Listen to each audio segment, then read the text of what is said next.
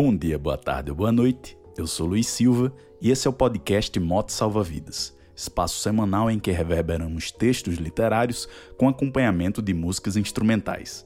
De pronto, um alerta de que esse programa é especial e está um pouco mais rechonchudo e com uma participação especial também. Espero que gostem do formato.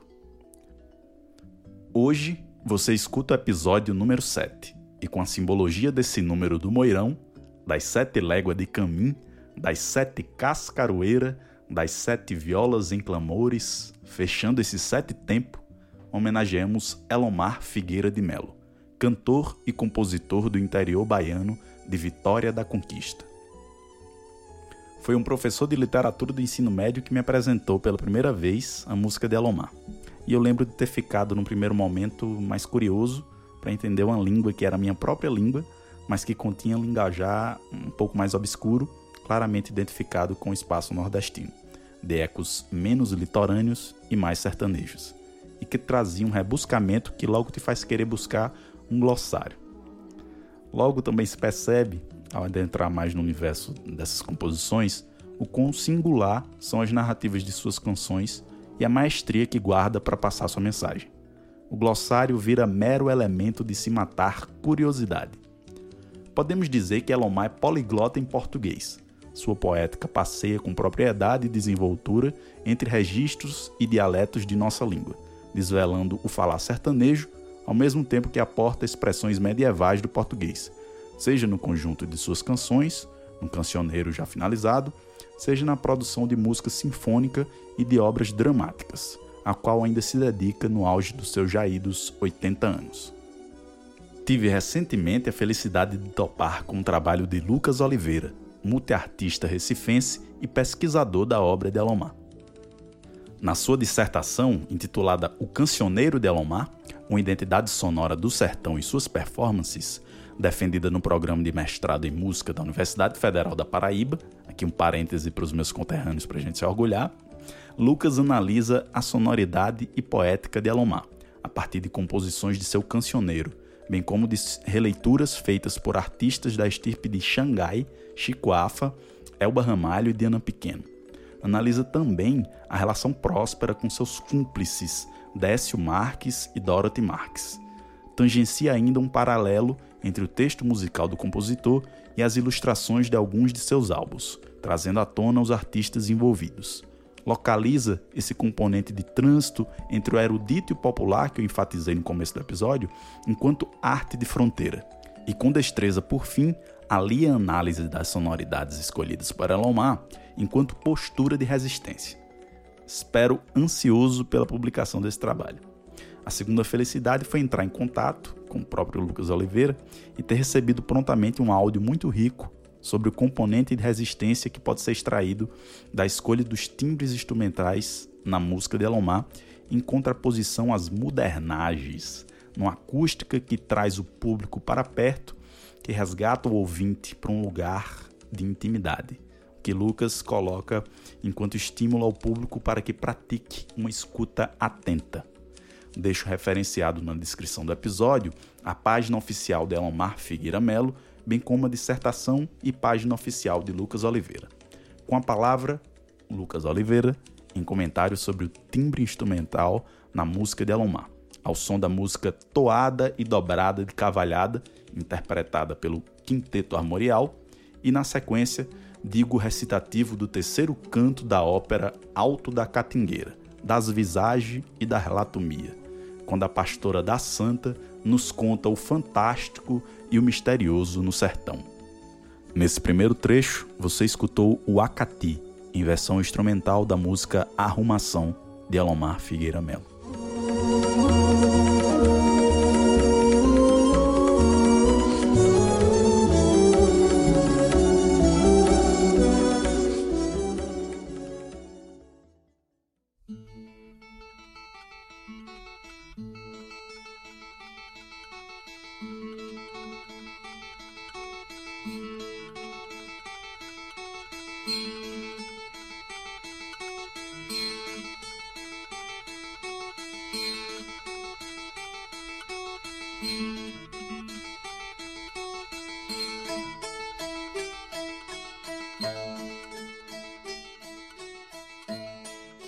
A escolha de timbres instrumentais de flauta, violoncelo e violão é marcante nos registros fonográficos e nas cantorias de Elomar, passando pelo Alto da Catingueira, é, Faviela, que foi apresentada agora em 2017, o programa Ensaio da TV Cultura e a turnê do Galope Estradeiro. É, esses timbres, essa instrumentação, ela dá uma forma musical a um posicionamento ético de Elomar com seu público com o mercado da música e com a cultura brasileira. Ele dá voz a um virtuosismo instrumental é, que em nossa época vem sendo cada vez mais substituído pelos computadores, pela tecnologia musical. Né? Os computadores é que carregam agora um virtuosismo, né? É, o virtuosismo é entendido como domínio, como propriedade para se construir a música, para se interagir com o público, para se dominar a, música. E o violão é o grande instrumento, é o grande companheiro dessa poesia cantada do nosso menestrel. É um instrumento que ele sintetiza, que ele tem simplicidade e que ele é um elo entre as diversas culturas do mundo. É com ele que Elomar vai trabalhar os gêneros musicais do, do, Nordeste brasileiro, o baião, o chachado, os ponteados de viola, dialogando com a tradição europeia do violão de concerto. Ele afirmou para mim, em depoimento pessoal, que ele tem uma vontade antiga. Ele sempre teve uma vontade de ouvir as suas narrativas, as suas óperas, tocadas por orquestras, mas ele sempre encontrou dificuldades logísticas é, por conta de espaço, por conta do acesso a músicos que na, na, época em que ele começou a compor se concentravam em Salvador e ele morando em Vitória da Conquista, interior da Bahia. E essa limitação ela foi superada através de um trabalho apurado, um trabalho dedicado à música de câmara. É, quando ele grava o Atacatingueira em 83, ele usa o violoncelo, a flauta, usa viola e viola caipira ou viola nordestina, que é Décio Marques que toca. É, mas aí, a partir disso, ele tem a formação que vai resultar na Camerata Caleidoscópio, que é um grupo que acompanha ele até hoje, inclusive nas óperas. É uma, é uma camerata que tem registros graves do violoncelo, médios do violão e agudos da flauta, ou seja, abarcando em resumo toda a tessitura de uma orquestra, é, a poesia, a melodia, a harmonia e o timbre, eles se articulam numa forma de dizer que parte das formas populares de poesia e da narrativa oral, performadas pelas vozes dos cantadores, as, as vozes langorosas, para chegar em formas rebuscadas de narrativa e comentário lírico. A flauta, no caso, representa o bucolismo e a religiosidade singela da vida pastoril que foi vivenciada, que é vivenciada e observada por Elomar e complementa o timbre grave e profético de sua voz. É uma afirmação e uma resistência a supostas inovações e universalismo de sonoridade que retiram da música a ligação com a terra e com as pessoas simples, para quem a memória se encontra não em bases de dados e suportes eletrônicos, mas na performance de seus corpos e suas tradições.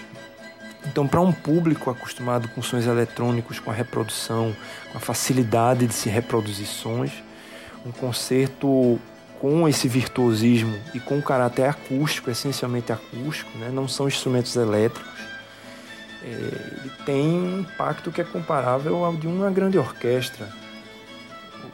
Elomar ele vai estimular um mergulho na sensibilidade, na introspecção, em contraste com esse cotidiano mediado, sempre mediado pelas tecnologias e bombardeado de informação que cada vez se distancia mais do conhecimento, de fato, né?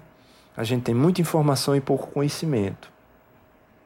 É, um detalhe importante é que Elomar sempre trabalhou com música de câmara, mas houve oportunidades muito bonitas dele apresentar suas músicas com orquestras.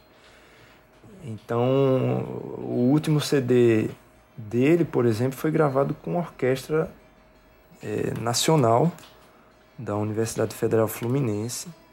É, enfim, é, é, é, devagarinho ele, ele foi conquistando essa, essa orquestração da música dele, né?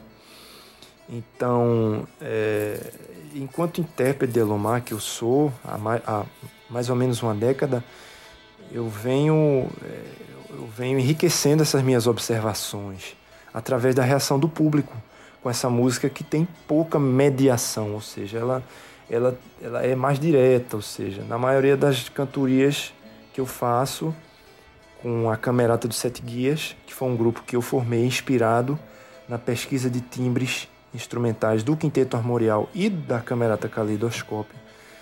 O público geralmente ouve com muita atenção, muita entrega. A maioria dos concertos é, é, é acústico, sem recurso de amplificação sonora, ou com o mínimo possível, buscando silêncio e introspecção.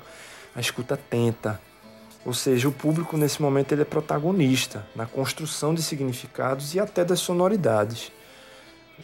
Por se tratar de um concerto acústico que não tem aquele som aquela quantidade de som, né? mas tem uma qualidade de som. Aí não se trata de ouvir música com o pé nas costas, como diria o poeta João Cabral de Melo Neto, né? Mas ouvir investigando a profundeza da pessoa, refletindo sobre os grandes sertões interiores que vem sendo, pela sua desregulação, acometido de tantas doenças, tantas enfermidades e que podem reflorescer através desse simples reencontro que a poesia cantada vai propiciar público e músicos se enriquecem de experiências na construção de um tempo fora do tempo, um tempo mítico, um tempo sagrado, o tempo do religare.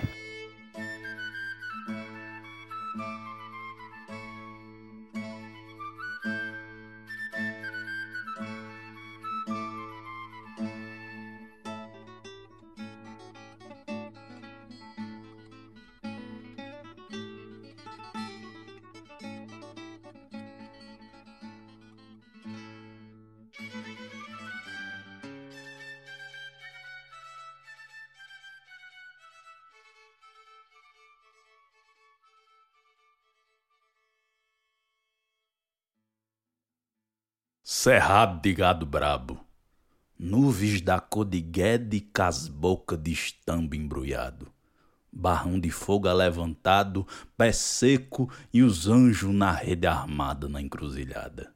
Sete anjinhos morto de sede, horas morta madrugada. Tatupeba comeu as mágoas que chorou na mamona do ouro, pelos bancos da meágua, as almas de Chico Besouro. Inhambá de patioba, vestiu com gibão dos couro, da zanca da besta boba e cuspiu fogo dos olhos. Urinha de São Joaquim, lobisomem boa tarde, malungou com mão pelada em sete léguas de caminho.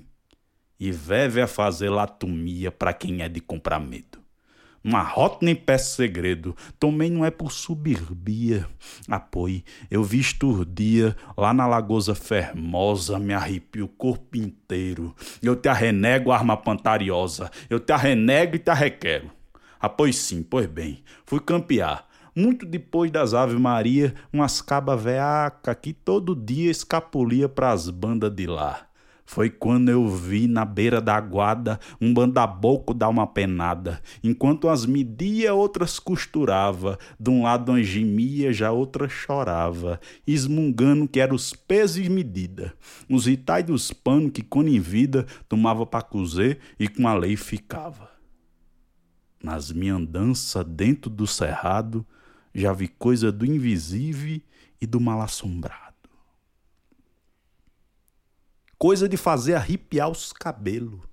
Minha mãe me ensinou que o desmazelo, a sujeira e o desmantelo também é pecado.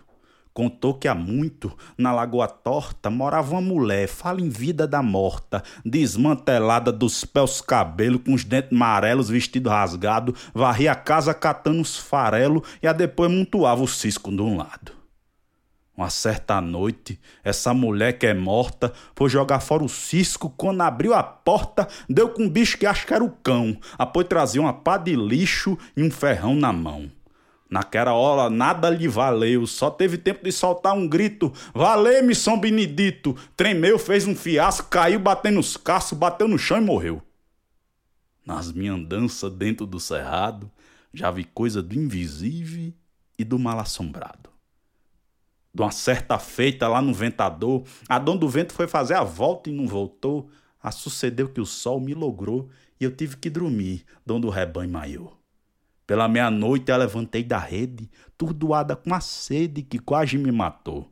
Fui beber água perto na aguada, ia mais desconfiada que bode pastor. Quando cheguei perto foi que dei pro fé.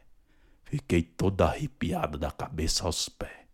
Após lá debaixo do embuzeiro do miau, topei Chico Nicolau, mas manezinho serrador. Eu vi Naninha sentada pedindo esmola, cujo defunto na viola cantava um canto de horror.